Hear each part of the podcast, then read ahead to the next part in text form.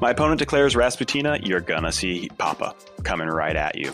Um, also, if they have a lot of shock waves, I might even consider him as a screener unit in the same family as somebody like uh, Frank. I've actually swapped out Papa Loco, puts Papa Loco into Francisco's position, which is horrifying on paper, but had really good success with it depending on the situation. It is time for another Malifaux deep dive, this time into the Guild Master Perdita and the family keyword. We go through a breakdown of what Perdita does well and where she can be the best picking guild. I guess go through what they consider their core crews, and they're not the same. They cover second level play and things that you'll discover about the keyword that aren't apparent the first time you put them on the table. They also cover how to counter Perdita and the family crew. Stick around to the end because we talk about a little grind your gears segment about uh, discussions we see happening sometimes online in forums and on a weird place that um, can be very frustrating and often um, not good for the game. Sit back and enjoy this deep dive into Perdita and the family. Enjoy. Playing a tabletop strategy game allows you to unplug and test your skills against friends. Every week, Third Floor Wars delivers useful strategies, discussions, battle reports, and reviews to tabletop games like Malifaux. If you want to get better at the games you already play or discover the games other people are playing, you are in the right place. Craig and Ray welcome you to the third floor and the Tabletop Talk broadcast. Craig here on the third floor for yet another episode of Tabletop Talk. Now, today we're going to do a deep dive into the Malifaux Guild Master Perdita and how the family crew works in Malifaux 3rd Edition. My guests today are Carl Lee and Jesse Watson. Now, you likely know Carl as a prominent henchman out of the UK who's been doing some great work recently keeping Malifaux alive by having some online vassal tournaments. Uh, he was also previously a guest on the podcast where uh, we had him come on and talk about what it's like to be a henchman and how to build a community. So, Carl, welcome back to the third floor. Yeah, cheers for having me again, Craig. Obviously, did uh, an all right job the first time to uh, get invited back for a second. well, so. y- y- that was forty episodes ago, so don't get uh, too don't let your head get too big, Carl. That's funny. It was a good episode, though. I'll have a link to it in the show notes.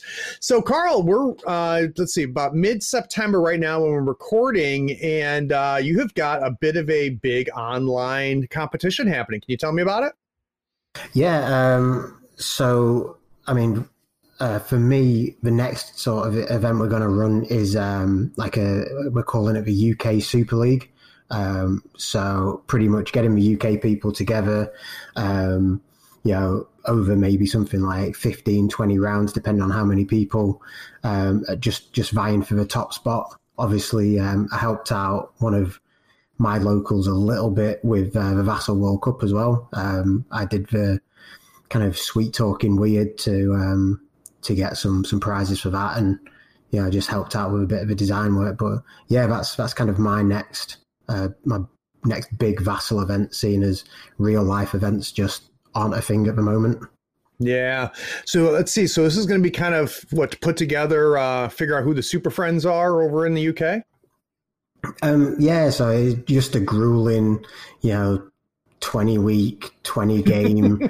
um, you know, who comes out top at the end? Um, you know, stand, standard sort of, you know, X amount of points for winning. Um, and then yeah, league table at the end of the season. Um, hopefully, you know, get the, the top players who were used to playing and seeing um, on board, and then you know maybe some people who are newer to to Vassal who, who picked it up during lockdown, or you know people who are actually not as often seen at real life tournaments who generally play Vassal. So just get a, a big mix of the UK guys and just yeah flip some cards and talk some some smack. Very cool. Now, Jesse is my other guest. He's a top player out of the Carolinas Conference. Uh, very well known as one of the top guild players. Uh, you've seen him in the forums, you've seen him talk online about him, you've actually heard him here on the podcast. We had Jesse on just recently to do the uh, Dashel deep dive. So, Jesse, welcome back to the third floor. It's good to be back. So when Jesse and I first came on before we hit the record button, I was joking. It feels like ages since I've seen Jesse, and he lives about like four doors down from me, literally here in North Carolina. But with uh, he's been good about quarantining, and so have I, and uh, we just don't see each other. Uh, though uh, typically, Jesse, you make it out to the camping trips, um, but uh, you also seem to have weddings scheduled every time I try to schedule camping. Uh, yeah, just a few too many people's uh, lives syncing up. That's fun. So, um, what have you been doing as far as trying to keep the knife sharp as far as uh, playing Malifaux? Uh, to be honest, I took kind of a step back when uh, COVID hit for real. Uh, I'm one of those people whose jobs became a lot busier and uh, so I just couldn't keep up with the time commitment, and um, so I backed off, certainly on the social media side, but also in games, and I've been trying to get back in since. Um, still, big cheers to folks like Carl that are keeping the online game going and that community. Um, it's been a pleasure, even looking in from the outside a bit, seeing that thriving in some yeah. ways, and seeing some of the differences. You know, some of the people who used to play live that maybe are less of an entity right now, but other people who, you know, playing online is their primary method are now like rising up. And we're seeing some differences in opinions and some changes in play. And it's uh, pretty cool to watch. Well, I mean, one of the biggest features of the USFO tour was to try to create, get cross meta play. And if all of this Vassal stuff has done anything, we've seen some serious cross meta play.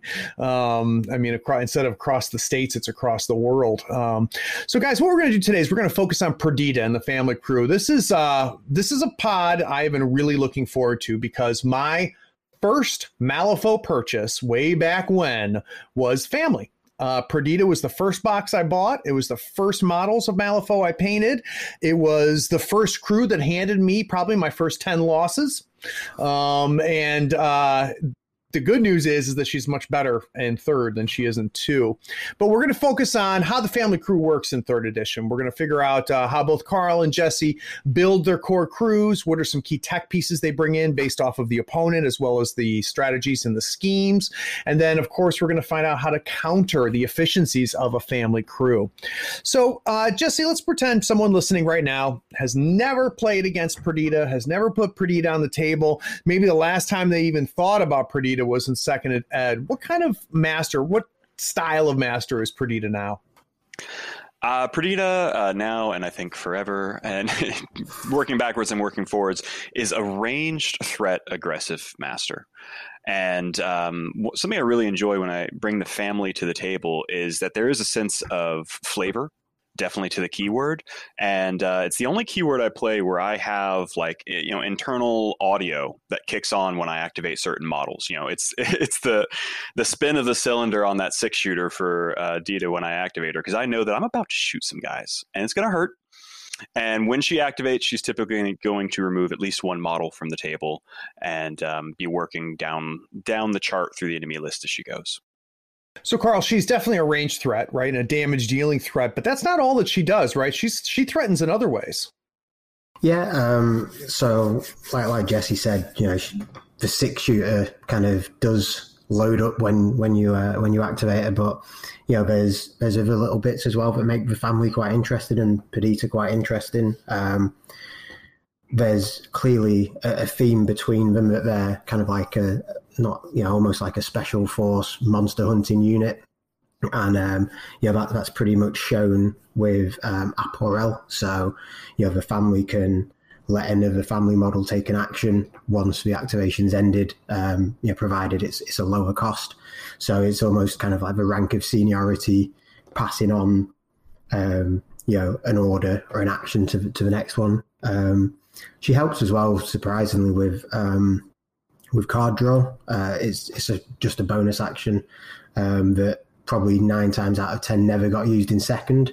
But yeah. because she doesn't have trick shooting stapled to a card card anymore, she um, she actually uses it, and it, it ties in quite nicely with um, going going elite with the the monster you know monster hunter sort of theme. So uh, the less models you have, or the, the, difference in, in models, should I say, between the two crews, adds to the card draw, um, which is nice. And then a couple of other abilities. Um, you know, she can ignore people's armor and um, shielded with analyze weakness. So again, you know, she's helping out the family if you've got uh, particularly troublesome armored model. Um, and yeah, that that kind of is the, the, the mainstay of her actions, and then also as well, uh, which catches an, a few people out every now and again, is um, the ability to shoot scheme markers off from absolutely crazy distance, um, which is always tasty and nice. Yeah, and that's something that we saw a little bit at the end of two, right? When we had that uh, that gush of uh, new upgrades that comes out, but um, that ability cannot be you just can't talk about it enough. Um, in a marker heavy pool, her ability to remove markers at distance and have a threat range of removing markers that's just enormous um, is a big deal. Um, Jesse, I'd be curious though. Um, we know obviously from an offensive uh, place what what she's doing and what she brings. I do want to get a better sense of what keeps her alive though. What keeps her alive is very much the same thing that makes the rest of her game function offensive pressure.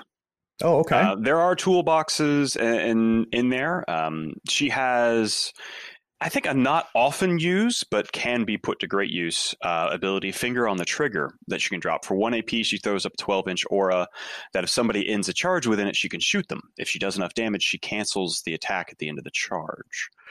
So that's almost all of the defensive stuff that you get on the master herself and that speaks to a lot of the keyword that their their defense is to shoot you right. is to hit you hard. Um, and as you go through the rest of the keyword you're not going to find actually a whole lot of uh, defensive abilities at all. You're going to find base stats um, and no real baked in healing. Um, they function by reducing your opponent's options you know applying that pressure removing a couple of key scheme runners early on so that your opponent has to decide you know do they want to focus on trying to kill your models or do they actually want to have the ap left to complete right. their objectives so I'd be curious, Jesse, in your times running uh, Perdita, how often does she see the end of turn five? If the game's going well, she'll usually ride it out to the end. Yeah. Um, now, where I'll usually lose it is whoever's protecting her. They'll get so frustrated with Francisco playing the lineman in front of her, or sometimes Papa Loco, that, uh, yeah, a, a, good half of her team might get dropped by a savvy opponent. But there's also a flip point that happens where your opponent realizes, you know, it's, it's turn two, turn three, they've lost a couple of models. They have to choose between going hard at killing your team or actually completing their objectives. Because sure, maybe right. you killed the rest of my team, but by that point, my AP efficiency, plus just having that advantage of uh, some movement tricks, uh, as well as deleting the occasional marker, has kept you from scoring most of your points. Do you actually want points, or do you just want to kill my models? How close does that match up to your experience with her, Carl?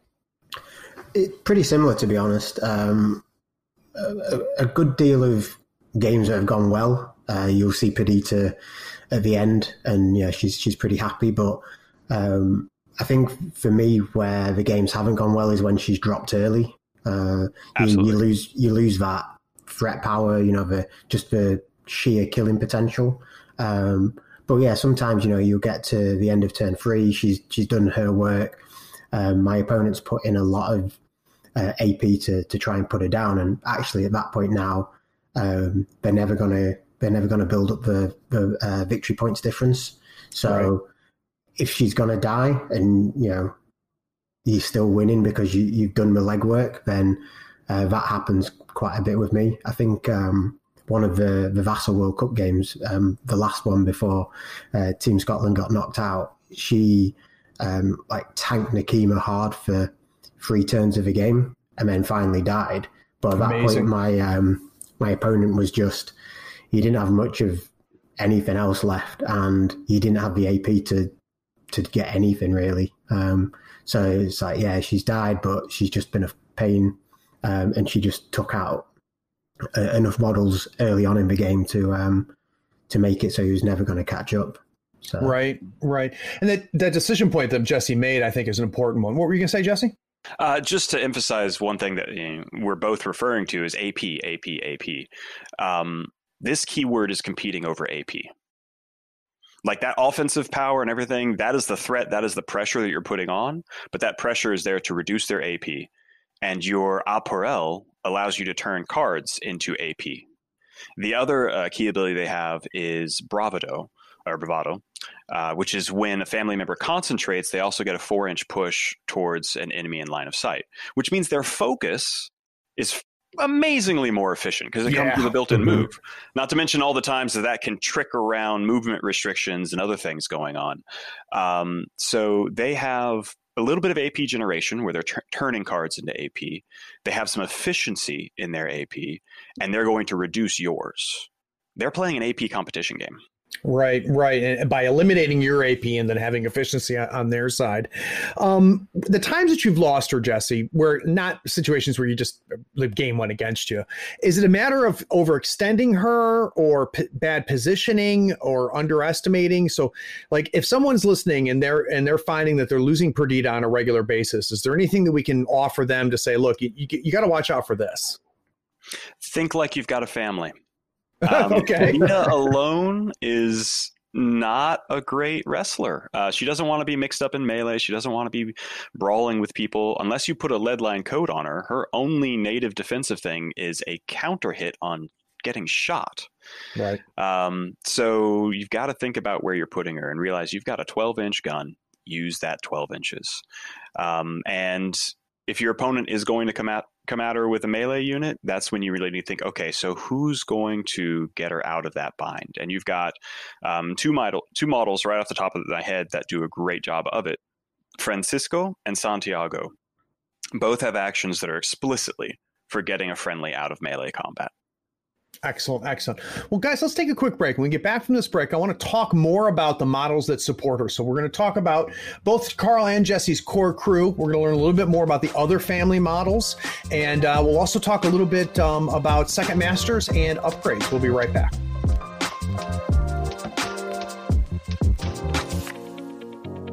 Hi, I'm James Hahn, and I'm a patron of Third Floor Wars because I'm a henchman who loses most of his games, and the podcast has tons of valuable information to improve your play as well as what to expect from other crews. You can support them too. The link is in the show notes, or just search for Third Floor Wars on patreon.com.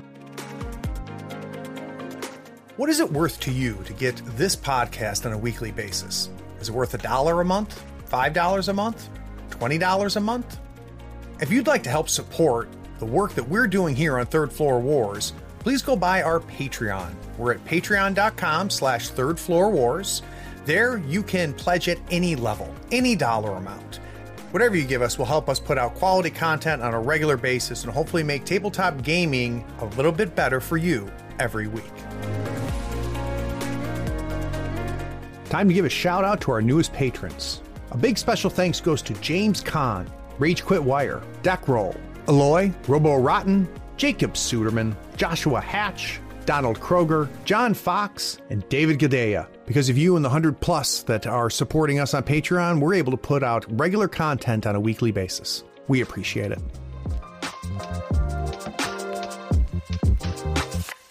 So I have found every time I do these deep dives that uh, almost everybody I talk to has just the the guaranteed core crew, the hires they're going to have. So if they make the decision, hey, I'm going to uh, you know hire this keyword, it doesn't matter what the opponent's bringing, it doesn't matter what the pool is. They just know there's there's a handful, one or two, or maybe even three models that will always make the crew. So for you, Carl, I'd be curious. You know, obviously you're bringing in Perdita because that's what we're talking about today. I do want to talk about the obvious core crew model, which is the uh, the totem. So can we talk a little bit about Perdita's totem?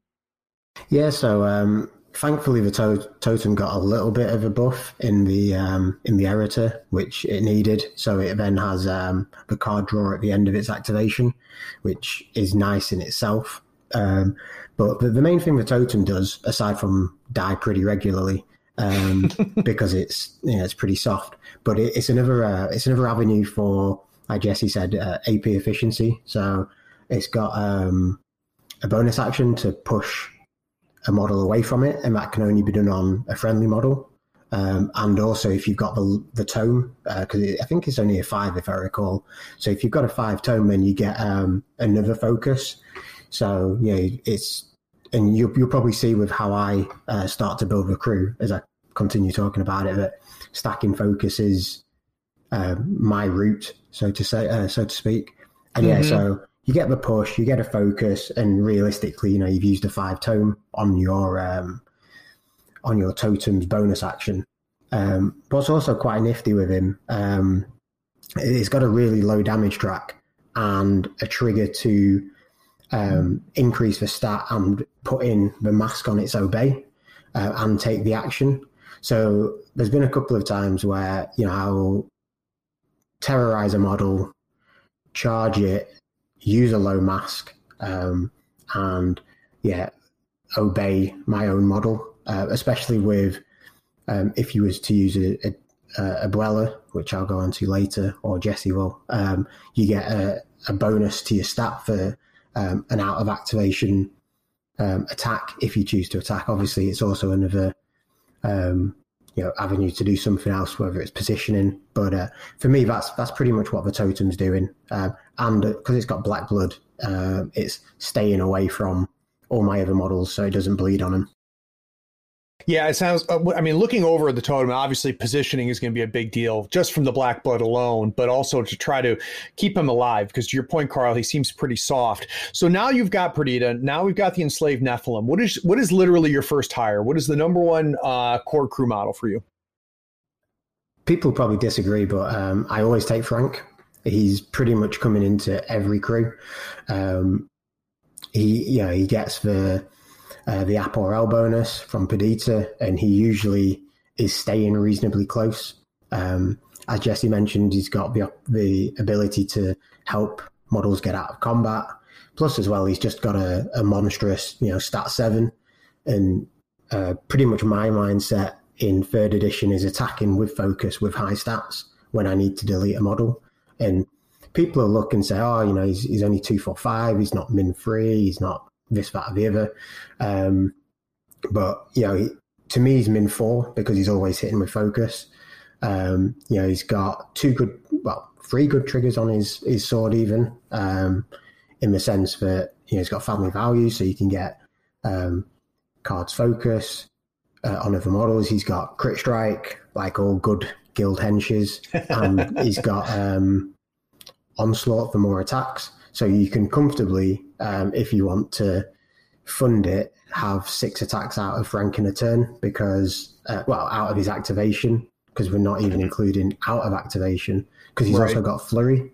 Um, so yeah, he's just a, a, melee machine, but you know he has a, a, standard issue gun as well, so he can um, do a bit of range damage, and then keep him in, keeping him alive um, finesse is, is a really good bonus action when he just wants to be in someone's face and you know they've got a waste AP um, getting around that negative. Um, and then yeah, he's got uh, his grit as well for when he gets to half health. He almost gets um, a pseudo armor essentially. Um, aside from that, you know, his his stat line's pretty generic for a guild hench. Um, and yeah, he's just pretty much making it into my my crew every time, and every game he plays, he just he just does better and better. Well, and I can see that. I mean, uh, stat seven's no joke, right? On that on that melee weapon, and and you kind of called it out, but I want to reinforce this. When you're dealing with a model that is going to have focus, right, and you see this, you know, all throughout Malifaux, there are certain models and certain keywords where you know focus is going to be either easy to acquire or an important part of the approach. You have to look at the entire ramping of the damage track. You can't look at just the min three. You have to look at the fact that he's he's going two four than five, and then at the upper end and middle end on the on the uh, gun is also two four five, and that's a big deal. The other thing I think that's interesting is uh, there's no competition uh, for that bonus action. used to with um, you know an old old Frank, it was kind of tough to figure out what he was going to do with that uh, with that zero action. But now it's just going to be obviously finesse, which I'm sure makes him a real pain. Jesse, what's your experience with uh, with Frank? Uh, he's great he is uh, maybe 90% of the time uh, not quite every time, but if he doesn't, then he there's a very specific Frank-sized hole that's being filled with something else for some particular counterplay reason. Um, he does wonderful things. Uh, six attacks a turn, six attacks in one activation is not at all unheard of. And people are going to say, "Well, you know, where are you going to get the masks for that?" It's worth the stones. Right. Uh, I start out these lists with a lot of stones, and by the end of turn two or three, I'm a lot lower on stones, but it's worth it because you want to get that early advantage. And he can just, you know, Wolverine berserker his barrage, berserker, berserker barrage away through uh, a unit. Um, and absolutely, you want at least that first hit to be using focus every time. He can't quite maintain, you know, six focus for six attacks, but um, yeah, often enough you're going to be hitting for that. Uh, I also think of four as my true like min. If I hit for two with family, I, I tend to feel bad. Sure, sure. Now, Carl, after Frank, who are you hiring? Usually, I'm bringing in the the guild steward. Um, oh, out of keyword, so going versatile. Yeah, it's just a solid, solid versatile model, but it, it plays into the the building focus, um, and also uh, helps with you know the the fragile nature of the family as well. Because yeah, far more motivation, heal, and a focus um, is always good. Nine times out of ten, I'll do that first turn and always flip a, a severe for the heal flip on a model that's fully healed, which is uh, frustrating but typical. Um, and then yeah, uh, he's also got a great trigger on uh, dispel magic uh, on a mask um, on galvanize. So again, you kind of get in a bit of work out of um, out of your low cards because the galvanize uh, trigger will pulse a focus to another model. So there's been turns where uh, the cards align, and between the Nephilim Slaves activation and the Guild Steward activation, you know, a model could have four focus or um, you know something quite quite grim like that, uh, or you know, it's split across two models and just really setting up, um, as Jesse said, the what I like to call the min four um, because of the focus. Right. So I'd be curious. I mean, we, we're talking about the focus, and obviously this helps with it. But Carl, do you find family to be very um, card hungry? Um, yes and no. So they are card hungry in the sense that, um, like, uh, betas or beta orientated models generally want your cards because you know you want to guarantee that they hit, you want to guarantee that they do um, good damage. So, in that sense, they are. Um, but what also because of the high stats um, and generally, like I said, you're flipping on uh, on positives. There's a good chance that you're putting pressure on your opponent straight away um, because you know you could flip you know, uh, a high moderate or even um, one of your kind of lower severes, and you know the pressure's already on, and the realistic chance uh, from your attack is you're doing it because you've got the card in hand anyway. So on that rare chance that you flip kind of two low cards, you've got the card to back it up. Um, but yeah, just for me, it's the high stats and the focus combined that if there's anything that eases a bit of hand pressure, um, it, it's kind of focusing down on those those big stats. That makes a ton of sense. Now, Jesse, um, if there's a single model of yours that I hate, it's the Guild Steward. Uh, Nova of uh, 2019 is when I got to meet the Guild Steward and was part of the reason that I ended my incredible run at Nova. I told him. I know I told him. it was completely my fault. You like told me like 10 times. And, uh, and uh, so listening's hard apparently. But I want to know do you bring the Guild Steward into a family crew? Sometimes. Yeah. It's not but stapled. It's not, it's not uh, stapled. I, okay. I, do sometimes bring him. Yeah. So who's uh, we know that you obviously bring Frank a lot. What's mm-hmm. your next go-to model, Jesse? I'm a Nino fan. And, oh, tell me about uh, it. Apparently, that's a big point of argument. Um, yeah. So here's the reason you bring two reasons to bring a Nino. First off, uh, he gets to drop after deployment, so you can put him where he's shooting things turn one. And if your game is to put pressure on the opponent's uh, high efficiency scheme running models early, uh, well, Nino is going to be a good way to do that. Uh, second, and what's really probably more important, long game, is he has the family values trigger baked in. Mm-hmm. And when he hits it, all he needs is line of sight. He doesn't have to be close. So a lot of the family works on six inch bubbles. Alparel is on a six inch bubble. Family Values is on a six inch bubble, um, as well as key abilities on you know Frank Santiago and others. Uh, Nino just needs line of sight for his auras, and so he can first activation pop a scheme runner, just hit it, and then succeed with a five on a plus flip. Not hard to do. Um, and then use his family values to give Dita an opportunity to focus, which she'll now push four inches up and have focus on her. you know, at that point, I start playing him careful, uh, and that's I think the biggest complaint is he's you know seven hit points with um, no defenses and often way way overexposed in his initial deployment, and so yeah, he goes down fast when the opponent gets to him. I rarely have Nino survive a game. Right. I usually get him to at least turn three or late turn two. And the way you do that, Jesse, is that you hit with him early and then just have him run away. Yep. Okay. Uh, I want him alive for that mid game. I am not trying to burn him out too early, um, because even if he's hanging out in the middle of your crew, just popping models a turn, he is an AP generator, um, and that's that's how you start stacking up that focus on your Francisco. It's how you start stacking up your focus on your Perdita, because uh, it's harder, as you already mentioned with Aparel. You trade a card to make somebody of equal or lower cost take an action. So you can trade AP sideways and down, but it's harder to trade AP up. Right. And so the models that can do that, um, I think, are pretty clutch. So I'd be curious, Carl. How about you? How often is Nino making your family crew? Yeah, he's in the majority of crews. Um, very similar to to Jesse uh, in the sense that he can, yeah, add focus up. Um, he also can provide you the the card draw. Um, you know, if, if you opt for that instead of the focus, um, he's also quite a good bait piece because um, yes. people love to go for him um, because he is squishy and you know he, he's the family member that gets um, reasonably bullied. So mm-hmm. You know you can often use him as a as that um, yeah piece that's going to draw something out and you know you comfortably uh, comfortably murder it. Plus he's one of those models that just pretty much ignores everything with his gun. Um, you know, cover concealment, which is which is great um, yeah, he, he makes it most of the time. Um, again, he, he doesn't often survive, but usually when he's died, he, he's done his, his part for me anyway.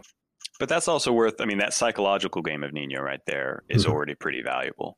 He didn't survive. Well, that means they expended how much effort to go kill your mid weight, mid cost enforcer as opposed to going after uh, Francisco and Dita, who are really the, the members of your crew that are doing the most murder.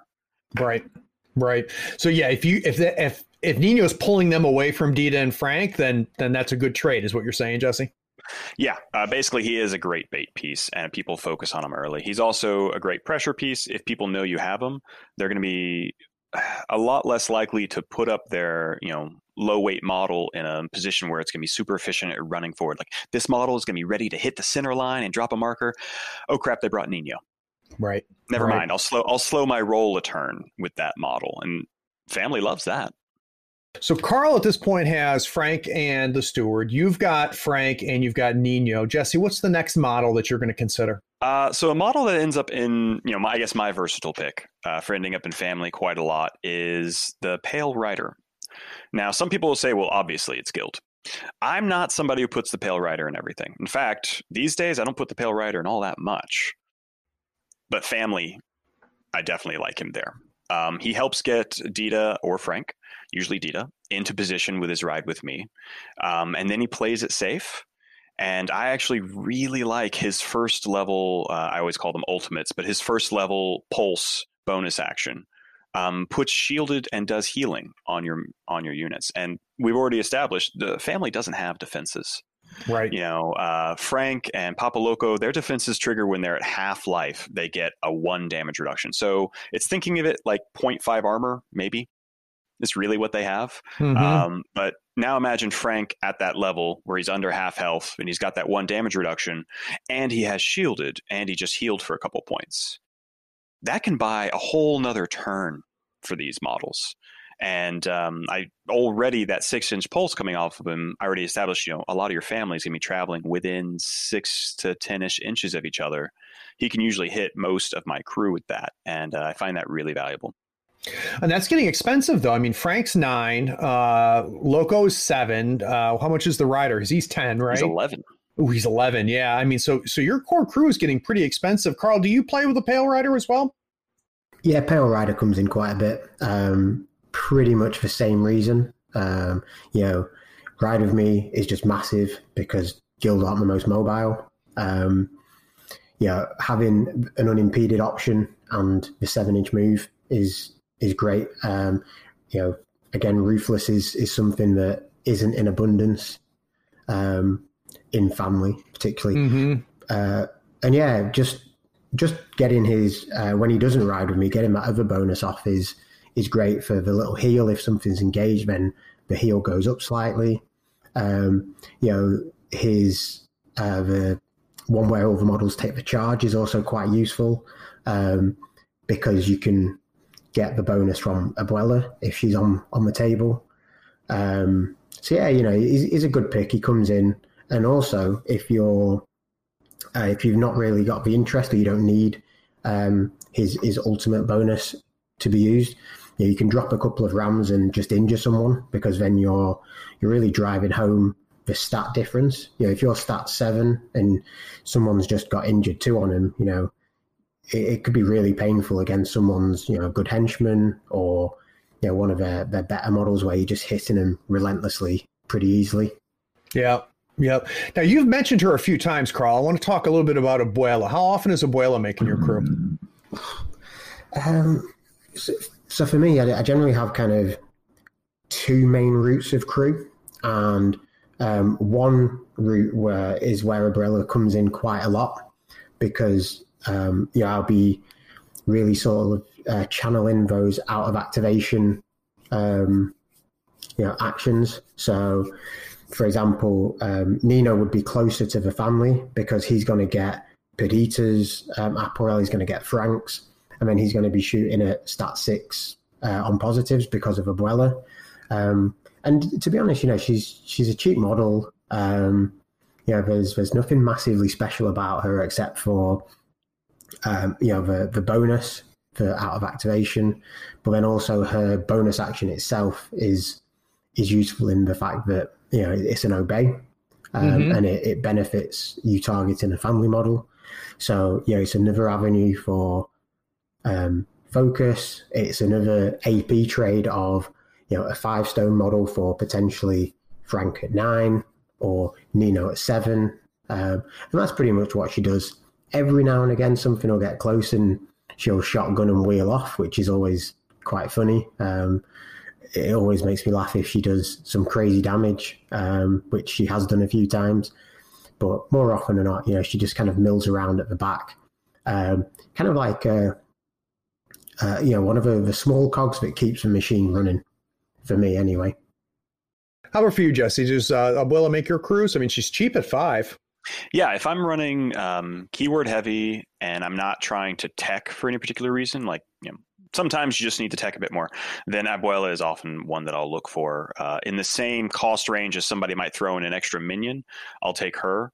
Uh, and it's the same thing. She's running support in the back line. Um, I will feel like I'm sort of puttering with that sort of that second AP is often what happens.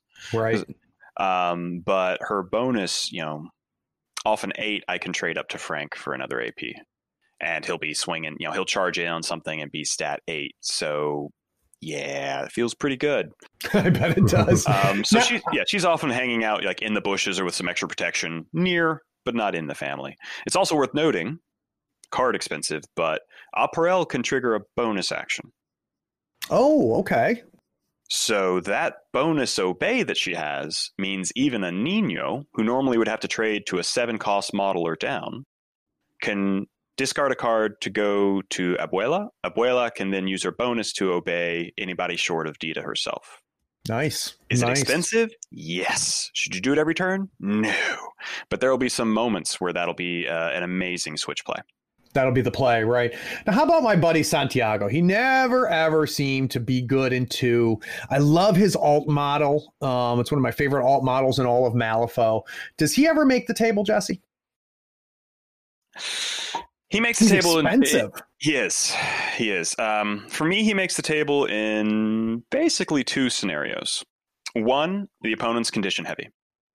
Okay. You know, it's going to be somebody who's going to light everything on fire, things like that, because he brings sober up. So he's another focus generator, but it stops very quickly because you know you slap focus on Perdita. She doesn't have any other conditions. You can't sober her up anymore because you'd be taking the first focus off. And the TN's not great on it either, uh, unfortunately. But um, so he'll help with you know if you need to be counter condition. I really like him um, when I need a ball carrier. So if it's in uh, Leyline, I think he's great because he's still useful while also having because he's got deadly pursuit for four inch push, um, and you know a five walk. But with that deadly pursuit and you know uh, sober up, he's still helping your line while carrying the ball pretty decently.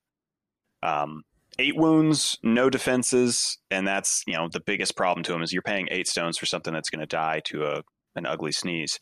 Um, but again, that mid line, but it it really requires that your front line is doing its work. Right, right. How about for you, Carl? How often does Santiago make it? Um, rarely these days. Um, I, I, I tried to give him the time, and I really want him to be good um, or better because uh, you know the the first time I looked at him in free, I thought he, he looks like he's going to be useful, and then it's that model where you put it on the table and he looks like an easy bully victim for your opponent. Um, and so I, I, always kind of look at it how how will my opponent or how would I um, target prioritize my own crew if I was playing against it? And uh, Santiago is just often the weak link, and it might be that you know you can, like like Jesse said, he he wants to play behind your um, forward runners, those aggressive pieces. But sometimes, um, or particularly the way I play my my family usually is I like one more person up there helping Frank and Perdita. Um, I, I, don't think Santiago is that far from being really workable. Um, it just needs a few things. So his stats marry up with his grit ability, and right. um, then he fits thematically because yeah, he wants to be the person soaking up the damage, with a bit of a tank, and then the one who goes crazy when his his grit triggers and he just starts murdering things. But realistically, uh, when his his grit triggers, he's about to die. Um, and every game where I've kind of used him, he's all, he always seemed to just go before he was about to get going, um, right, and about to be useful. And you know that could obviously partly beyond where I've played him, where you know I've maybe misjudged um, his impact that turn, but at the same time, I've done that because he's needed to step up at that moment, um, and yeah, usually he just gets murdered. So anybody? Oh, go ahead, Jesse. No, just saying. Um, that's why he does not make my standard list. I've got to have a hmm. particular reason to bring him. Same problems anybody listening to this is going to wonder are there minions in a family crew? Because we have not talked about a single family minion, but there's a couple of them in there. So Jesse, I mean, do the monster hunters, the pistoleros, I mean, do we ever bring a family minion into the, into uh, a family crew? I like the monster hunters uh, here's what you got. Um, for guild, the monster hunters are uh, really, really fast. They've got creep along and deadly pursuit, as well as a five, you know, uh, five move. They're they're going to travel the board really well. Um, so if you need, if you're staying in family keyword and you need to go deep behind enemy lines, um, they're your way to go. Honestly, um, they're they're going to be your most reliable to get back there. The struggle is you're you're here and you're picking off scheme runners to try and make the AP efficiency go to your advantage. Well, here's the scheme runner that the enemy can easily pick off to make the AP go to their advantage um, because they're six wounds and no real defenses. You've got to play careful with them, um, which is the same game that comes with comes up with the pistoleros. Four wounds, no defenses. Reckless means they can take a hit and get three AP on paper, that's an amazing amount of AP out of a four stone significant model. But you've got to find a way to keep them alive. And yeah. so for both of these models, I really have to look at the board and go, like, do I have a path where these models are going to be advancing to a place where they're going to be useful without just getting picked off? Um, that combined with a design in the family that already, in a number of ways, rewards playing elite you know, you're getting more AP out of your models with things like Aporel. And the higher cost the model, generally, the more valuable that AP is. And so, as you get smaller and smaller, you're, you're trading for less valued AP, and you're running the higher risk of just being picked off. At which point, I go, you know, would those four stones be better put somewhere else?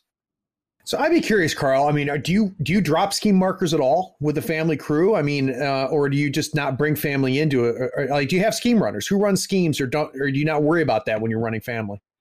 Um, so usually I, will avoid dropping as many scheme markers as possible. Um, and we'll probably go into it more obviously when when we go to the the scheme breakdown. Um, like I find when I use uh, when I use family, I don't Don't massively score highly. Um, you know, it, it's it's very much denying what they do. So you know, you'll you'll whittle them down, you'll make their AP really strained, and like I said, if if necessary, um, you know, if the, the the scheme dictates that I need to drop markers, and uh, more often than not, it'll be the pale rider.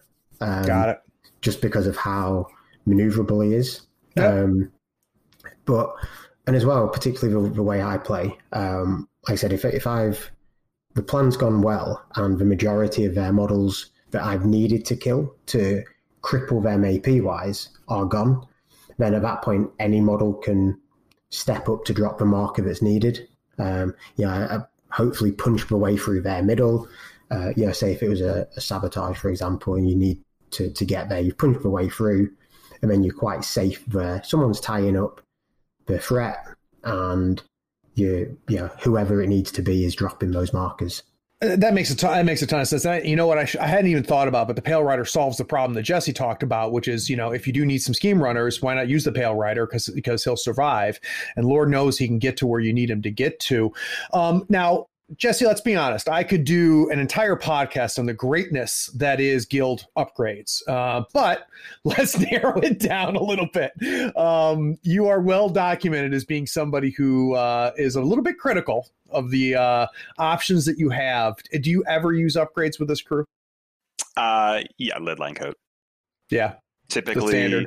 Typically, I mean, I've already established uh, that I'm I'm relying a lot on just a couple of models to do a ton of work. Yep. It's it's worth putting the lead lined coat on them for both the positioning and the armor, and that's going to be Dita and Frank. Sometimes that second coat drifts to somebody else. It depends on sort of my read of what the opponent's going to throw at me and things like that. What I what I'm guessing is going to happen. Um, but this is this is one of those times I I'm going to bring the coat. Otherwise, gotcha. um, not so much. There was some beautiful combo that used to exist with no prisoners and monster hunters. Two monster hunters with no prisoners, um, chain obeying each other to run and gun all the way up the board. That doesn't exist anymore. Um, and so the biggest gimmicks that you get out of things like no prisoners now um, refer to first off having a minion doing the action, which we've already established is less likely. Um, and second involves putting somebody into melee, which we've already established is often not what we want. Right. Um, so I don't lead lined coat, basically. Carl, you the same as far as upgrades? Yeah, pretty much lead lined coat. Um, two in every list most of the time. Um, sometimes it, you might drop. Um, uh, I forget what it's called because that's how much I use it. The one um, where you can ignore armor uh, on a tome. Sometimes Nino Expert might get marksman. Yeah, something. Yeah. something like that. But again, you know, it's two stones. It's two stones. Um, I could just. Uh, usually, I'll use Perdita for analyze weakness um, on that rare opportunity where you know there's a model with the armor, analyze weakness, and then the whole crew can can go to town on it. Um, so yeah, and you know that's actually something. Oh, I'm sorry, I cut you off. No, no, no. It's okay. I was going to say, um, I, I, think maybe once or twice I can probably recall taking expert marksman, and yeah, I can't remember the last time I did. So yeah, expert marksman is tempting because it relies on a tome to get that armor piercing, and Nino has a baked in tome. Mm. So it's tempting, but I, I want to use that tome for family values. That's why he's here. He's not here to right. kill things with his two, three, four gun. Mm-hmm. But uh, something I want to underscore from that, you know, why not take that? Well, Dita already has analyze weakness. Uh, and, and, it's something I don't know that we quite got from our first walkthrough, but um, Dita has a really deep toolbox to work with of optional, you know, not not every game use abilities, but things like analyze weakness. You know, I, I haven't used that in the last couple games, but then you know I ran him against ran her against Hoffman a little while back, and you can bet I used that. Mm-hmm. Um, And that's a toolbox that not every master gets. Some masters are much more like, I do one thing. It's all I ever do. And, you know, or even, you know, more bifurcated, like I can go left, I can go right. That's all I do. Yeah. Well, Perdita actually has a lot of flex in how you could play her. Um, most of the time, I'm still shooting things, but it's nice to know that I can switch how I'm going about it. So I'd be curious, Jesse, with that versatility, does she become a potential hire? Um, so do you find yourself running other keywords and maybe bringing in Perdita as a tech piece? So in the metas where you can have Dita as a second master, um, which I think Carl has already established you don't do over there. Nah, blanket ban in the UK. So Carl and I ch- chatted about this. Like, so Dita is second master, and we're both like, uh, yeah, Nellie. I would also throw in Lucius. Um, Mm. because what she becomes at that point is an amazing 16 stone beater. And you will be able to juice her hand with both Nellie and Lucius. Oh, right. Also, think about that hero's gamble where you're going to wash your hand out. You know, you're going to discard whatever you have and get that many cards back. Okay, well, add that with Arcane Reservoir. It also gets boosted if you have fewer models than your opponent. Okay, well, if you're bringing a second master, that's going to be likely.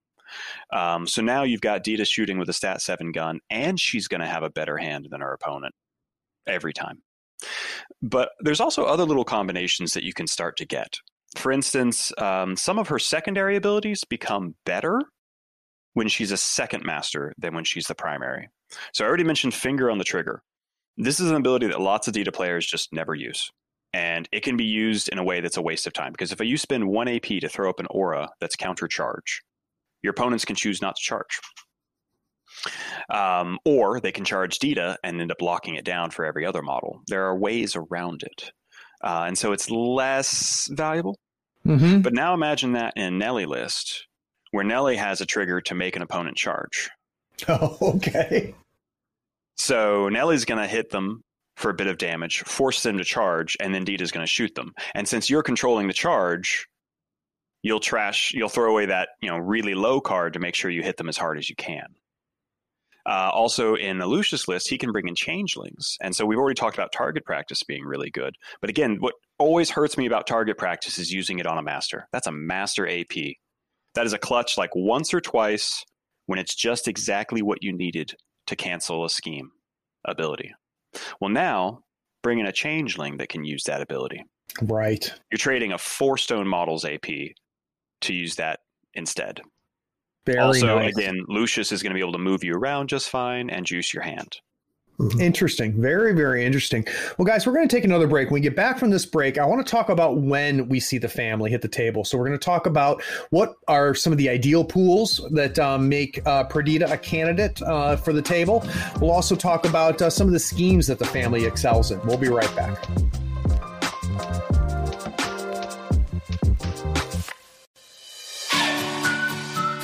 Howdy, friends. Craig here. You deserve a new playmat. Here on the third floor, we use Mats by Mars. They are scratch resistant, waterproof, wet erase marker compatible, almost free of glare, and lighter than neoprene. Mats by Mars gives you over 40 designs to choose from. You pick a mat, pick a design, and then you pick an overlay, like one for Marvel Crisis Protocol, Star Wars Legion, or even Malifaux 3rd Edition. Those overlays will really speed up your deployment and make the placement of objective markers so easy. Use our promotion code in the show notes to get a 10% discount on your first order. In the notes of your order, you can even request the third floor logo on your mat for free. That makes the best mat in the business even a little better. So get some new mats, save yourself some money, and help support the show. Go to matsbymars.com. All the details are in the show notes, including the discount code.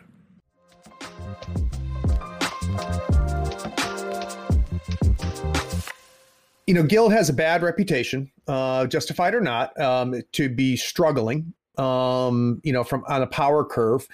But um, I got to tell you, as somebody who's played against Jesse um, and, and has seen some strong Guild play, Guild has good masters. Um, uh, Nellie is legit. Dashel, legit. Uh, Dashel may be one of the better masters in the game, period, especially since the errata.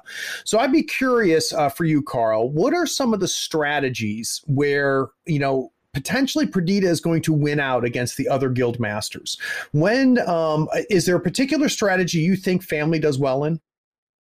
Yeah, um, she, obviously she she's workable into most of them. Um, but if I was to to really drill down, um, ones I particularly like her in, um, generally recover evidence is one I take her in quite a bit, um, because you know that most likely they're coming to you because Right. if they're a melee orientated crew, they've got to get there to kill your models and to drop the markers.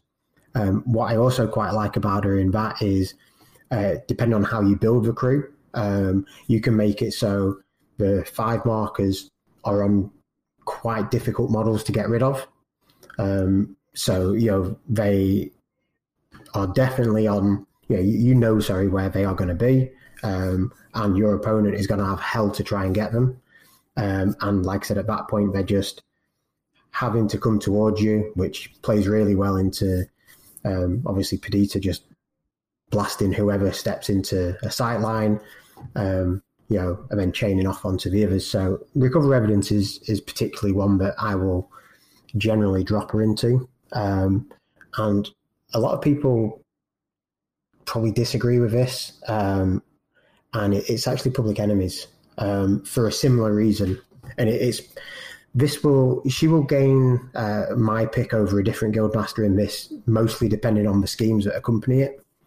Because if there's schemes that again force your opponent towards me, um, and don't force me particularly to go to them, then you just pro- uh, the encounters provide in a killing field where they have to just traipse across the board, getting peppered full of you know, horrible stat seven Perdita shots to be then met with, you know, Frank, um, Fiona, who I didn't mention, who pretty much makes the really high end elite crews um, because of the durability. And yeah, at that point, they're just hitting, you know, like I said, they, they've been hurt and then they're hitting a, a brick wall of melee goodness. Um, and, and yeah, those two particularly. Um, but I would I'd definitely say she's got to play in, in the majority of them. Well, that gets to the toolbox nature that we've been talking about. How about for you, Jesse? When do when does Perdita win out and become the master you pick? Uh, so she's one of my favorites for ley lines because I really love to hunt ball carriers with her. Um, that you know, popping the model on the backfield that they're depending to carry the ball throws off their efficiency so badly. You know, first off, whoever just caught the ball now needs to get into position or throw the ball to somebody else, and their entire formation can often fall apart even in the first turn, just trying to sort that back out, which keeps them at range where it's fish in a barrel, where you're just going to keep shooting them. Um, so I think uh, that plus they have enough movement tricks um, that they can you know handle their own getting to where they need to be. Again, they don't need the AP to drop the marker; they just need to be in the right place um, for that strat. So I like it there. Um, I also enjoy them for certain aspects of recover. Definitely, um, the trick that really just makes it in my mind is you know so you have somebody like Francisco engaged with an enemy target. Dita kills the target. They drop the marker under Francisco's feet Right. you then op L to make Francisco pick it up. You don't have to get the exact model into that position because often in recover evidence, you know, there's an AP wasted just getting to where you need to be. So I'd be curious for you, Jesse, with with ley lines. I can. There's no question I can see her as just uh, as as her. I mean, the whole crew is disruptive, right? Because you really ley lines. Most people walk into ley lines saying, you know, here's my playbook. Here's how I'm going to get the ball from here to there, turn one, turn two, turn three. And if you mess that up, then you're gonna. And I know this firsthand because it happened to me on this live stream. It, it, it everything crumbles at that point. What I'd be curious to know is what's the playbook for family though? How is family scoring um, ley lines? Who are you using to carry the ball? Are you just taking, or is that four inch push enough? So if I'm, you know, keep it within the family themselves, again, Santiago's a decent backfield ball runner for getting those three in the back. Uh, that fourth, mm, that's a late game maybe. Um, the rider is another decent one. Um, if need be, because he can, you know, ride Dita up, and then if you don't want to leave him in the middle, which I wouldn't recommend, he can easily get back and you know tag the marker that he needs to tag. Um, though that somewhat limits his turn too. Uh, you could also use a monster hunter if the table's pretty full. monster hunters can get around just fine. Um, and there are a number of other, you know, sort of out of keyword options for that. But generally, getting you know at least the three points for that strat, not hard. Yeah, and I think a lot of people when they play ley lines, they're playing for three. Uh, anyway, um, at least that's what the plan can be. How about schemes, Jesse? What are one or two schemes that uh, really uh, family loves? Uh, Vendetta can be one of their best. Uh, the risk they run is on a Vendetta table. They also provide a lot of options. Um, but if there's a Vendetta in there, um, they find a midweight model or a henchman, something like that. They reduce it, and then at the end of your activation, you operel into a friend to kill it. Nice. And so that's just it's a nice smooth like I've confirmed all of that, and then whoever was your vendetta target uh, for your team, you just you know play them back, play them careful, uh, from then on out. Um, and so basically, yeah, the fighty ones are going to be more to their advantage. Um, whereas I will say, if the scheme was more of a threat, they'd actually be somewhat threatened by runic binding. Oh, okay. Once there's a there's a chance you could catch them with it once, but then after that, I mean, really, that's on the Perdita player to just be paying attention. But there, because there's that tendency to have uh, you know a couple of clumps, that's what runic binding is designed to hit is teams that are using bubbles. Um, but really, you you just need to have your eyes open and target practice away the the markers if that's a problem. How about for you, Carl? What are some schemes that you uh, are just tickled to see if you're running family?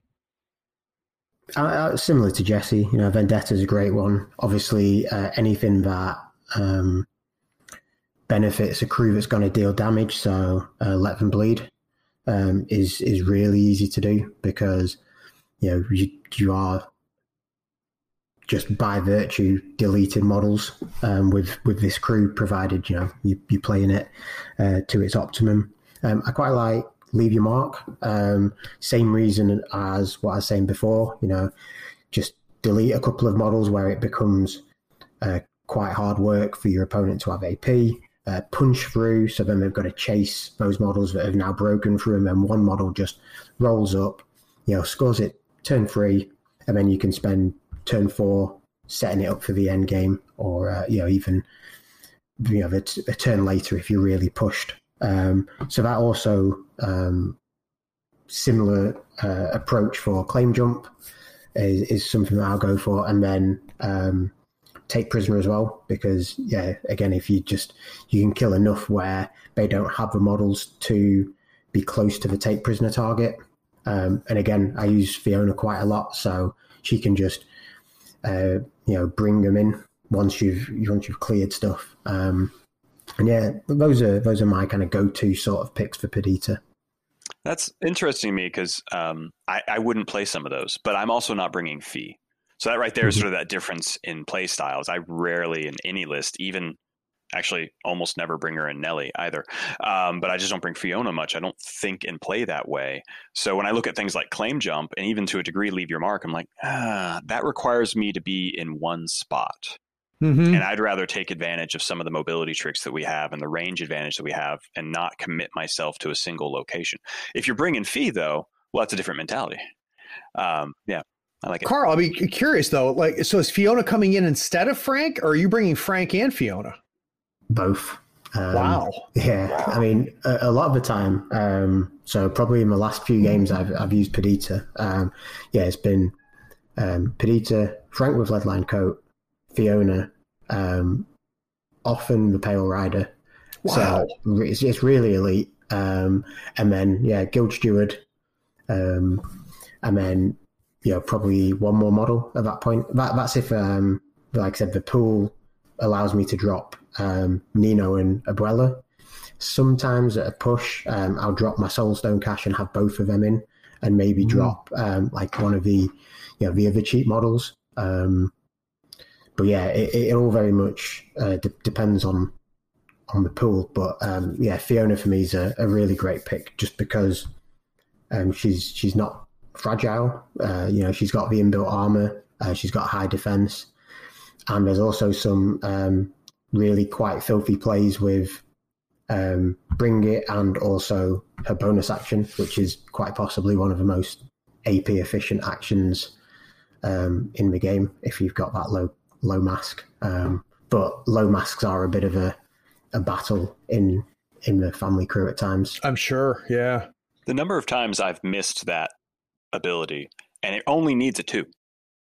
You need a two, and the number of times I've missed that ability is ridiculous. It was, uh, oh, sorry, Craig. Uh, it was, No, it was super clutch um, in one of the uh, in one of the games I played where um, my opponent charged Nino and Fiona was kind of babysitting him.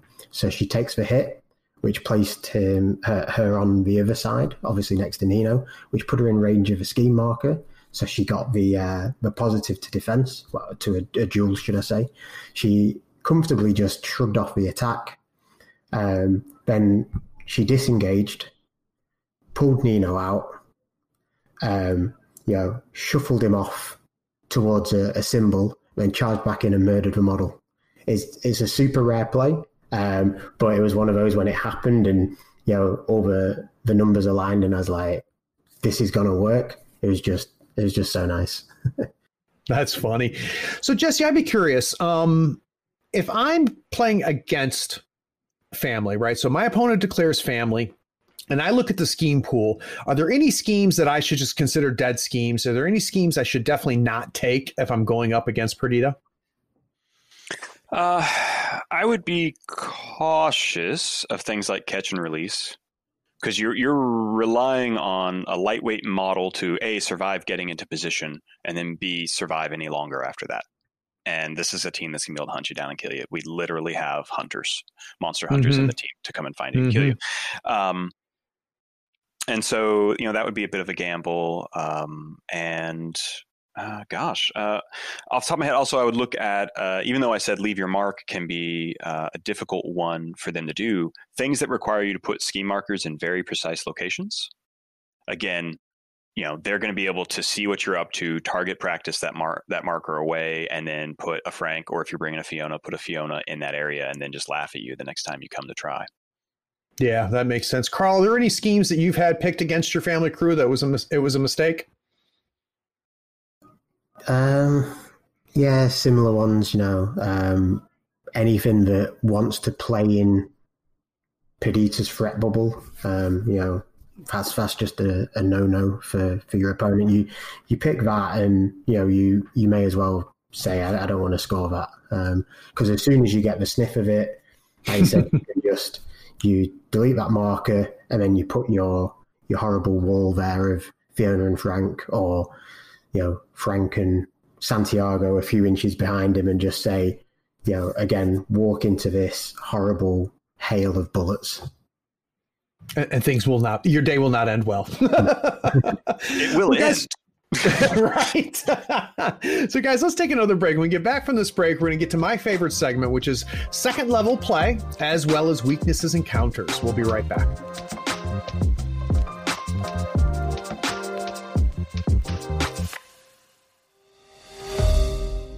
There are so many online retailers. It can be hard to find one that is trustworthy, has great prices, along with some reliable customer service. On the third floor, we love ordering our gaming goodies from Gadzooks Gaming. Their selection of terrain, miniatures, dice, custom decor, and conversion bits are curated for gamers by gamers.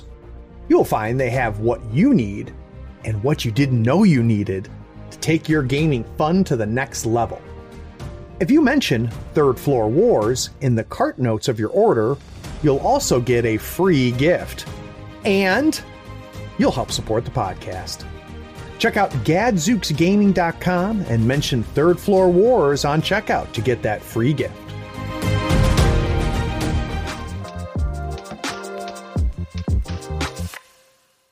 So in the second level play segments, what I want to do is I want to find out from the guests um, what did they uncover after getting several games in with the keyword. So there's some obvious things about family, you know, obviously the movement efficiencies that we've talked about, the uh, the fact that they're shooty. But I'd be curious to know, Carl, after you got maybe your tenth game in or your fifteenth game in with Perdita, was there something else that you figured out or something that you had to master to really maximize the value? Activation order um, is is really key. If you're wanting to maximize your AP through you know app or L, um, through meaningful uh, you know bonus actions, i.e. from um, Abuela, or you know if you've brought in another model that can can give you those out of activation um, actions, you, you want your order of what models go in when to be spot on. So then the action is the most efficient possible. And I think um, a lot of people get caught up on, you know, big model, next big model, you know, and then they're trickling it down that way. Whereas sometimes actually you don't want Perdita to, to go first because, like I said, you know, she needs to watch in case a marker gets dropped and she can just shoot it off. Um, or sometimes, you know, you, you don't want Frank to go just yet because you need them to extend a model so he can go in and tank it a little bit um, and be healed back up. So, you know, it might be that a, a different model's going that is, is almost a throwaway action. And um, particularly with, with how I play, um, sometimes as well, Perdita doesn't want, or doesn't always want, should I say, the first activation. Um, or the, the crew doesn't because you want to see what you know you want your opponent to get into that position where you can uh, meaningfully delete a model while using you know as minimum AP as possible. Um, so yeah, you could win initiative and um, you know activate move, but then you've only got two shots. Whereas actually, you um, what comes from those games is uh, your opponent get you know you give that initiative over, and your opponent has to come to a certain area that you're going to be um, you know safely guarding and overwatching with guns. And at that point, you know you've uh, you delete the model, and then you've still got that AP. Um, and yeah, those are the, the things that started to appear as I played more and more games. So this brings to mind something I, I, meant to ask about earlier. Um, we're talking about a very elite crew. Um, you mentioned um, letting other models activate. Um, are, I would imagine you're getting a good bit of pass tokens every turn.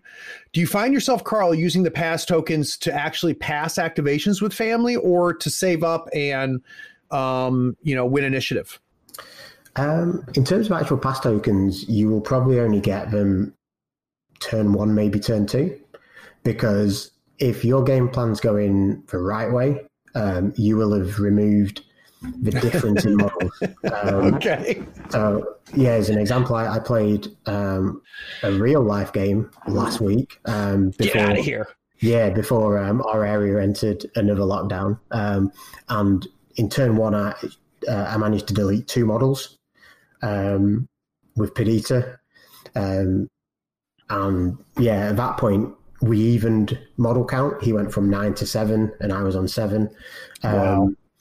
So, you know, the, the pass tokens um, just didn't exist from turn two. And then actually the the reversed and, you know, it just got more and more brutal. But yeah, if I, I generally don't pass um, in those early turns unless um, I'm 100% sure that by passing, I will be able to kill a model. How about for you, Jesse? What did, what did you figure out about family once you got your reps in? Resource management. How so? Um, so this is one of those crews that has a use for every card in your hand, and you can run yourself right out. Um, for instance, you, you, just have to have certain rules of thumb. Like this card, in my mind, I've slated this card for an Apore'el and I've slated this card for making something land. I've slated this card for that. Uh, you always want to hit moderate for your damage to be meaningful. Well, that means you need to have at least a, a moderate in your hand to confirm that. Uh, so very quickly it becomes okay. So if you've got a severe, that's for confirming that things hit. Right. And then moderates become your damage. And I've seen some people is like, oh well, I'm going to drop this 13 for damage. I'm like, that's usually not the right call. It's a difference of one point. Yep. Between moderate and severe, it's generally not the right call to go with. Um, but it can be tough because you have a lot of resource exchange going on. When you're dropping a card for an Apore'el, um, you also have family values where you have a choice. You know, do you draw a card or do you focus? And some people I've seen will sort of be on autopilot about that. But as I played it more, I started on autopilot. It was always focus. But as I played more, I'm like, you know, actually, I need to count and think ahead on where every card in my hand is going. And sometimes the card's the right choice instead. And so getting to that point where you're comfortable thinking about, and this relates to the positioning, uh, it relates to also your activation order, thinking what your plan is for each model coming up and what resources they're going to need to use um, is going to be pretty important. Who who gets your severes that turn? Things like that. So I would be curious to know, Jesse, um, what is something someone can bring to the table or do on the table that's going to ruin your day as a Perdita player. So what is what is Perdita afraid of? Hard to wound is so bloody annoying. Oh, I could see that. Um, so I mean, here's the deal: we're we're trying to get to that even flip for damage so that we can cheat, and we're trying to win by oppressive fire, suppressing fire. Um, so if you can get to cover, you're making it hard on us. All right, so good positioning, good play, some model abilities will give you pretty reliant, pretty regular cover, and we've only got one model that shoots through cover. Um, if you can get to hard to wound as well, then you've got the the worst part of cover as far as the family is concerned everywhere you go. Because we're going to be struggling to get to that even, and if we're not getting to even, we're hitting you for two damage. Yep, that that makes a ton of sense. How about for you, Carl? What are some good What are some good counter plays or uh, counter tech that someone can bring in to uh, make your life harder, harder, other than hard to wound? Um, probably probably terror. Uh, actually, really? Yeah, because terrifying is just a, a, a pain in the neck for a crew that is very rigid on resources. Um, you know, like Jesse said, you will assign the cards in your hand specific roles uh, on specific models, and even though you know the majority of them have an above average willpower, if you it's just that uh, additional flip where if you fail it, you're then having the decision of to use your hand, or if you pass it with a high card, it just it, it steadily kills my soul when yep. um, when you see that high card come up because you you, know, you automatically assign that to that was going to be on the attack. That made this card in my hand not get used. So the the resource is just lessening. Um, right. so yeah uh, you know lots of lots of terrifying is and or you know card drain anything like that, anything that is just making um, your resources ever so slightly thinner is just um, painful. Well, and that lines up with what Jesse was saying as far as second level playing, resource management, and just how critical it is to to manage your control hand. And if some mm-hmm. you have something like t- uh, terrifying, putting pressure on that control hand, um, I could see that as being very frustrating. Uh, so Jesse, one model we haven't talked about yet is Papa Loco. Um, one of my favorite models, just thematically and the look of it and everything. Does Papa ever make it back into family? Uh, he does for me. He's a tech piece. Um, especially f- for bringing in to blow it to hell. My opponent declares Rasputina, you're gonna see Papa coming right at you. Um, also, if they have a lot of shock waves, I might even consider him as a screener unit in the same family as somebody like uh, Frank. I've actually swapped out Papa Loco, puts Papa Loco into Francisco's position, which is horrifying on paper, but had really good success with it depending on the situation. Um, he is actually the tankiest member of the family um, because, again, you can Aporel into him and Juggernaut in a pinch you can use the bonus action. You can also Aporel and blow it to hell. So, you know, Rasputina's thrown up eight pillars. Yeah. You know, Papa Loco's activation plus, you know, somebody else's Aporel, those pillars are gone, just all of them. And um, the reason I think he has value as a screener unit is once he's up in their team, you know, as the two lines approach each other, they can't afford to let him get past you because he's going to get into just surrounding your squishy models, and no matter what, you, you he's really hard to stop uh, without killing. And if you kill him, well, that's winning for him too. Boom. so, guys, we're going to take one more break. When we get back from this break, I want to talk to these gentlemen a little bit about what drives them nuts when they're online and having conversations about Malifaux. We'll be right back.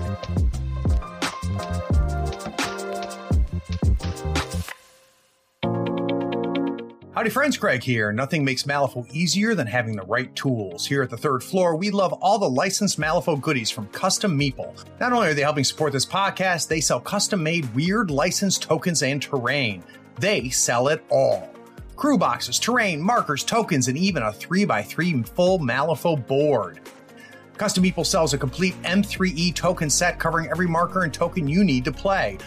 Custom Meeple are the source for the official accessories for Malifaux. Everything is designed by hand and authorized by Wyrd Games. Check them out at custommeeple.com, that's with one M, or follow the link in the show notes. Up your Malifaux game and be sure to tell them Craig from the third floor sent you. If you use the promo code third floor friend, all one word, T H I R D F L O O R F R I E N D, you'll get a 5% discount and help support the podcast.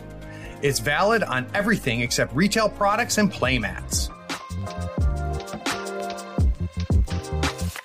So, um, you know, part of the lock, what the lockdown has done is it's um, it's done good things. It's something we talked about at the very beginning, where we talk about the cross meta play. Um, you know, a lot of people are playing online. The world's gotten surprisingly a little bit smaller um, as far as you know the different metas playing each other and things like that. Um, I know uh, because of the local chat we have that there's certain certain hot takes and certain uh, perspectives or certain uh, angles about discussing uh, Malifaux that can uh, trigger different people. So I'd be curious to know, Carl, for you, if if you see a conversation happening that has to deal with Malifaux or has to deal with tabletop gaming, is there a certain perspective, um, a certain conversation um, that really kind of grinds your gears? I'm going to uh, throw a curveball here. Can I have two? Because yes, you can have two. there's there's two things that absolutely, uh, yeah, really really annoy me, um, drive me insane. So, the first one is um, like master tiers, and th- this is a this is a huge topic, and people are obsessed with it in the sense that like people have to assign a master a tier, and you know then you talk about S tier masters and um, then who's A tier and who's crap. And it's like, for me, um, there are a few masters that are, you know, noticeably a bit worse. But at the same time, for me, it's, it's kind of, do these masters have, um, you know, what I like to call kind of scratch the surface? So do they just take more investment from a player to get the most out of it? Um, so an example of this, um, and I was listening to um, the Patreon pod on Tuesday when Brian said uh, he rated Reva as his probably his second pick um, in in uh, in Rezzers. Well, the Rezzer chat will tell you that Reva is is awful even after her her um, buffs and even after being made slightly better. And it, it, to me, it sounds like Brian's done the work to um, to put in the effort to get Reva into a position where she is um, not only playable but also working really well and getting results for him. So well, that's what bugs me with with um, master tiers because well, I want to stay there for just a second, Carl. So um, I agree. Uh, that drives me nuts too, and for several reasons. One, and this is particular to Malifaux, I think it's hard to to to be definitive about master tiers and Malifaux because of the variable win conditions. The variable win conditions make um, a master great some days and terrible in other days. The other p- part is the divide in balance between all of the keywords and masters is so tight. And Malifaux, it's one of the things I love about Malifaux um, that I, that it makes it a very difficult conversation as well. Um, so I, am with you on that, Carl. How about you, Jesse? Uh, you made a face when Carl mentioned uh, tiered masters because I, I think he has seen me. He's seen my paragraph spiel on that. I, I think I actually remember him commenting on that once with a thumbs up, like, "Yeah, yeah, what the guy said." Um, it frustrates me so much when people start that conversation. Um, and part of the frustration is so my background educational psychologist i think about how people think and how they learn and things like that that conversation is a great learning conversation give somebody a scenario and think about pros and cons and relative strengths of masters and what you would work with. Even if you don't have a perfect read on a master, that's a, a great learning space. And so, to that extent, I'm happy to see those conversations happy happen. But I always shoot them down because of part two. And part two is where somebody puts out a table and they're ranked from S to just throw it in the trash. And then there will be the people who look at that and make all of their decisions by it. Not only that, they'll make their decisions by it and then they'll come on some forum and they'll tell somebody who's lesser experienced or whatever, yeah, don't bother with those three masters. They're on the bottom of the tier, even though that person themselves doesn't actually know. Well, not only that, but how often is it that somebody who makes those tier lists has only played three of the seven masters they tiered? Then you have the secondary mistake, which you just talked about, Jesse, is the guy who read it who hasn't played any of them, yeah. and tells you, you know, def- as as a definitive thing because some dipshit on uh, Third Floor Wars said it. I know that this master's garbage because I heard it on Craig's stupid podcast. Um, uh, you know, I completely agree. Now, Carl, you hinted that you had a second thing that grinds your gears. What is that?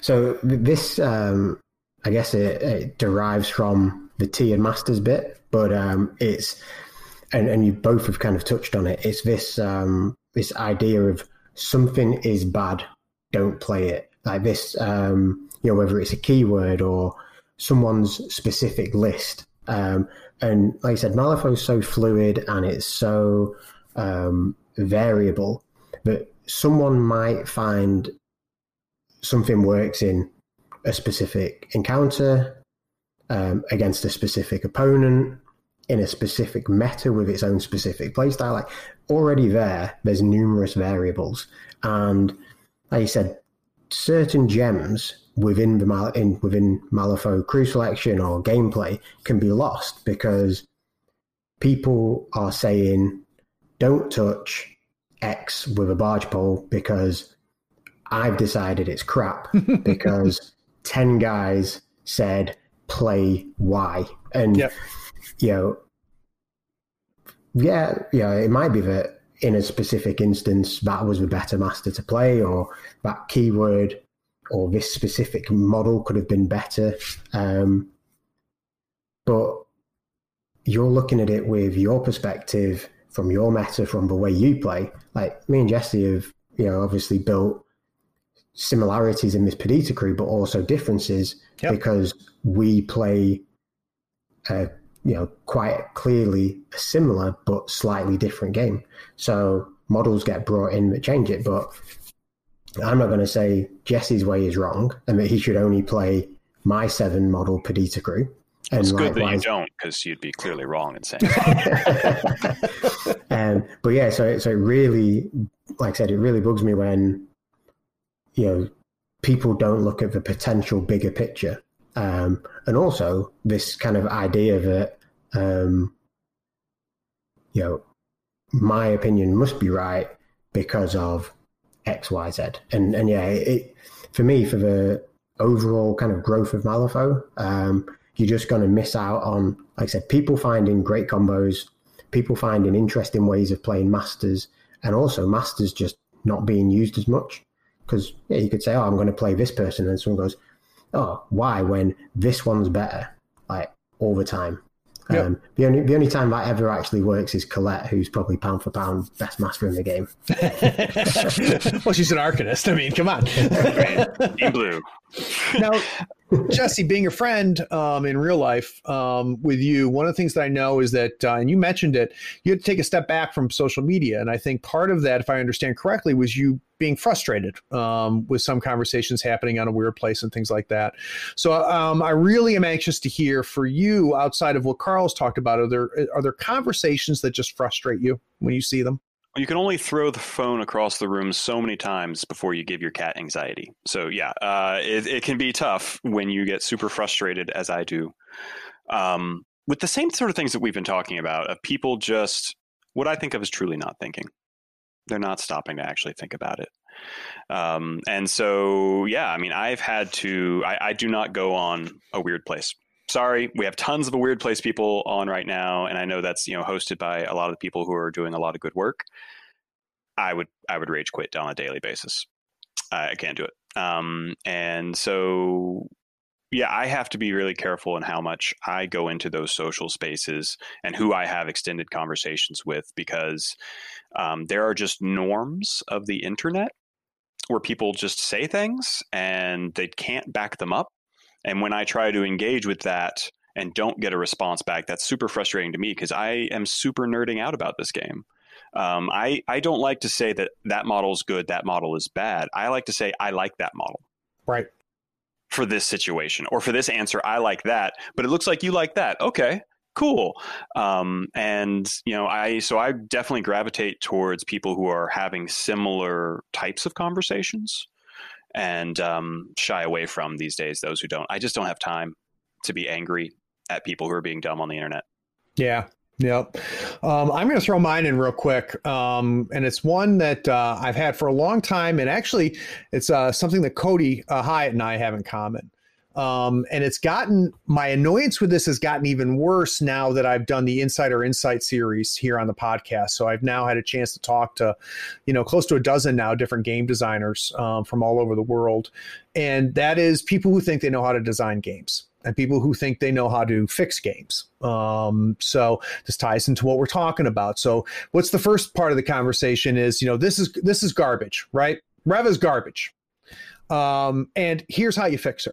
Um, and what frustrates me about it is um, the level of authority that this is often presented with, and the other part is it cheapens the um, the quality and uh, difficulty of the work that's being done by the professionals. Um, you know, I've talked to both Matt and Kyle several times, both on the show and off the show, um, and uh, people don't don't give them enough credit for the incredible amount of balance they brought to third edition. Um, with the what I think was really pretty good, darn, pretty darn good work in the first errata for this. Um, talking to Jamie Perkins um, over from Steamforged Games, um, and you know, people um, just don't realize how difficult it is to design a game and to put it into play. And if you've listened to the Insider series, you've learned that um, balance is not the most important thing on their minds because it's not the most important thing to make a game good and make a game enjoyable. But you talk to any competitive player and they'll tell you that that's the most important thing in game design, period, um, is balance. So, um, and Cody and I have had conversations about it as well. Um, and I think what the term Cody uses is somebody put everybody puts their designer hat on, and it doesn't fit anybody. So um, that's my version of that. Um, Carl, it's good to have you back on the show, man. Um, always good to talk to you. And uh, Jesse, at some point, I'll see you in real life again. Um, as soon as people start wearing masks, that'd be nice, um, so that we can get through the other side of this. so Jesse, any uh, uh, plugs or call outs before we wrap up? Uh, just uh, to echo something I said earlier, thank you to everybody that is running an online league um, that is working to try and keep this game going. And, and, what used to run in a live context is now trying to run almost entirely digitally. That's a lot of work, guys. Um, and I am certainly not helping you in that because I have to step back, but I appreciate the folks that are putting in that work. So cheers to all the henches and hench substitutes um, who are doing the work out there. Preach, preach. How about you, Carl? Um, yeah, just I guess plug the uh, the the Vassal Super League. You know, it's coming up. It's uh, it's on Facebook. Um, it is only for the UK people. I'm sorry for people who wanted to um, you know to attend who aren't UK, but for the time frame I kind of want to run it on, and um, also for ease of arranging games, it, it's kind of going to be specific to us. Um, I also just kind of want to shout out um, Vassal in general, I, you know, people who know me will know that I've given it a ton of shit um, because I, I, don't like it as much as Real Foe, and um, I am generally quite a sarcastic person in our in our chats, and yeah, I've given it a lot of a lot of grief because uh, you know we call it like fofo, you know, it's fake foe. Nice. Um, but you know, there are people who are doing a lot of things to um, to make sure that it's it's keeping people busy and the events are being run and that people are still getting the games in and new people are playing. Um, so yeah, you know, I obviously, like I said, the, the UK league, but I also know that um, a couple of folks are trying to pull together to do a like um, a worldwide Masters event. Um, I don't know the full details yet because they're still trying to hash it out. But I think um, that's like Dan Brown, Schemes and Stones, Kyle, and a couple of others. Um, and yeah, also obviously we've you know just had uh, or we're in the latter stages of a Vassal World Cup. So yep. while it pains me to give Vassal so much praise, um, it is an it is an avenue for people to play um, if if you can't uh, play in real life. And also, um, I, I, put a post up recently about it, but an appreciation to Wyrd for actually um, supporting the Vassal World Cup with with prizes. You know, we had no obligation to do that. Um, you know, it, it's not really to an extent uh, making the money. You know, it's, it's, a probably a tough time for most mini companies. Yep. Um, so yeah, if you didn't have to do that at all, and um, yeah, Wyrd Kelly was an absolute dream to just uh, keep me up to date with what was going. Uh, and then yeah, just shout out to everyone playing, um, people making content, you know, keeping us uh, semi sane in various states of lockdown. So yeah, I got to. I'm going to back you up uh, on that 100, percent Carl. Both uh, both Dan and Steve have just d- done God's work when it comes to uh, uh, Vassal, um, and I'm much like you, um, probably worse than you, Carl. Um, I don't enjoy playing on Vassal, um, but uh, I am so glad it exists, and I'm glad that people are finding it enjoyable.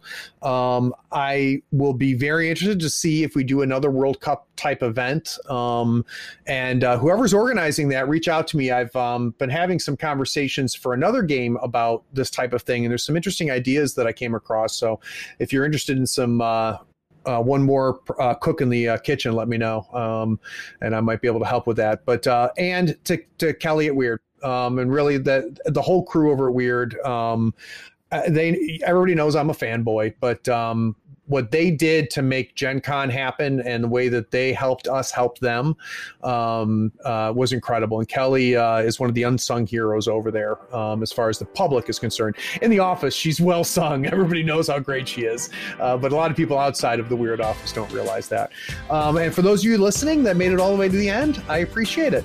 Take care. Be sure to follow us on Facebook, Twitter, YouTube, and Twitch so you don't miss the avalanche of content we create. Links are in the show notes. Be sure to check out our shop on thirdfloorwars.com for the latest in gaming apparel and gear. There you'll also find the latest information for the US FOE Tour. Find out where you rank in your conference or even in the entire United States. Get those models built, painted, and ready so we can see you at the next US FOE Tour Masters event. Please take a moment to write a review of this pod on your favorite platform. Rating and reviewing helps us find more listeners almost as cool as you are. Be sure to share this feed with all of your friends who love tabletop gaming. Thanks for listening. Howdy, folks. Craig here. Now, if you love gadgets as much as we do, you're going to love the new Third Floor Wars Gadget Bundle from Schooner Labs. Branded with the logo of your favorite podcast, it comes with two measuring multi tools a compass stepper for those tight and important movements, along with a compact dashboard to track your turn, strat, and scheme scoring, along with your soul stones and pass tokens. It is the perfect bundle for anyone who plays Malifaux or just wants to look cool while doing it. The link is in the show notes. Check them out and help support your favorite gaming podcast.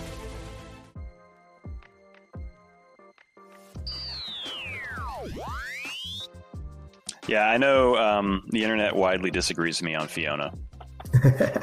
but it, it's, it's it's an odd one because I, I don't I, I, never want to rely on a specific model um, mm. to be hmm. the linchpin of a crew, and she like I said she doesn't always make it, but in the kind of the pools that I prefer Perdita in, um, mm. she she's almost like a no brainer because of that um, built-in durability, and yeah, I, I, don't really understand the people who put. Um, uh, I do to an extent, but you know the additional lead lined coat.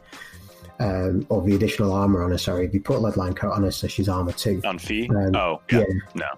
Because at that point, you're dissuading them from ever attacking her.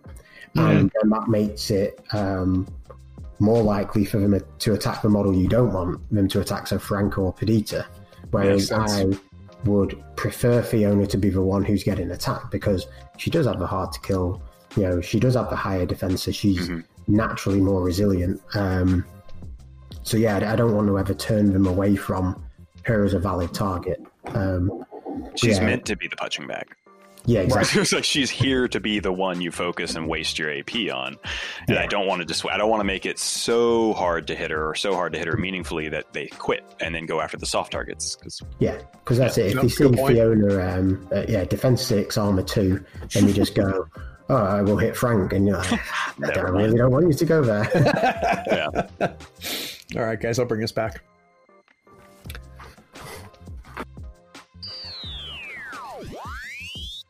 Uh, Very good, gentlemen. Mhm.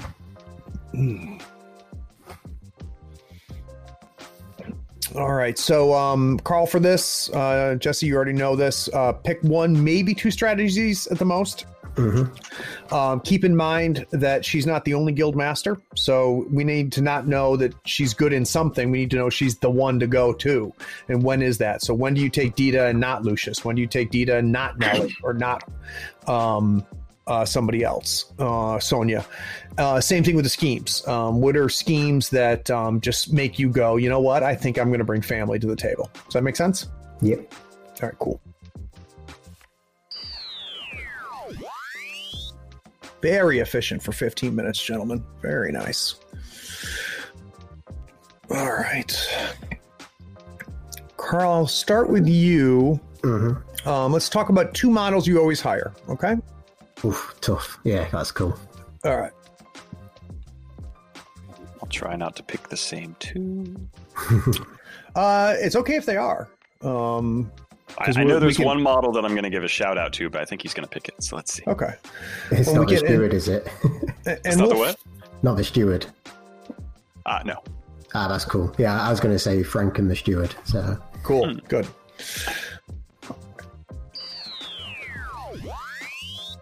Watson. Now, you likely know Carl as a prominent henchman out of the UK who's been doing some amazing work lately, keeping Malifaux alive by uh, keep, uh, doing. Try that again.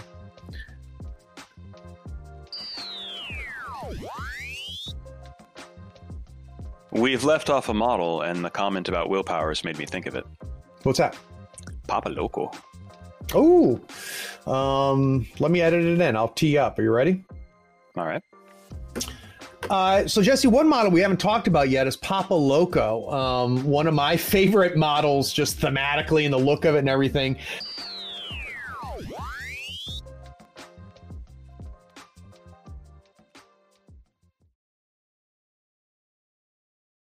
Hey, are you still here? Look, uh, the podcast is over, and you sat through all of the breaks and bloopers. Well, I mean, if you're here, might as well run over to patreon.com and become a supporter. Don't forget to rate and review this podcast too while you're at it, on whatever platform you're listening to. I do appreciate you sticking around. Take care.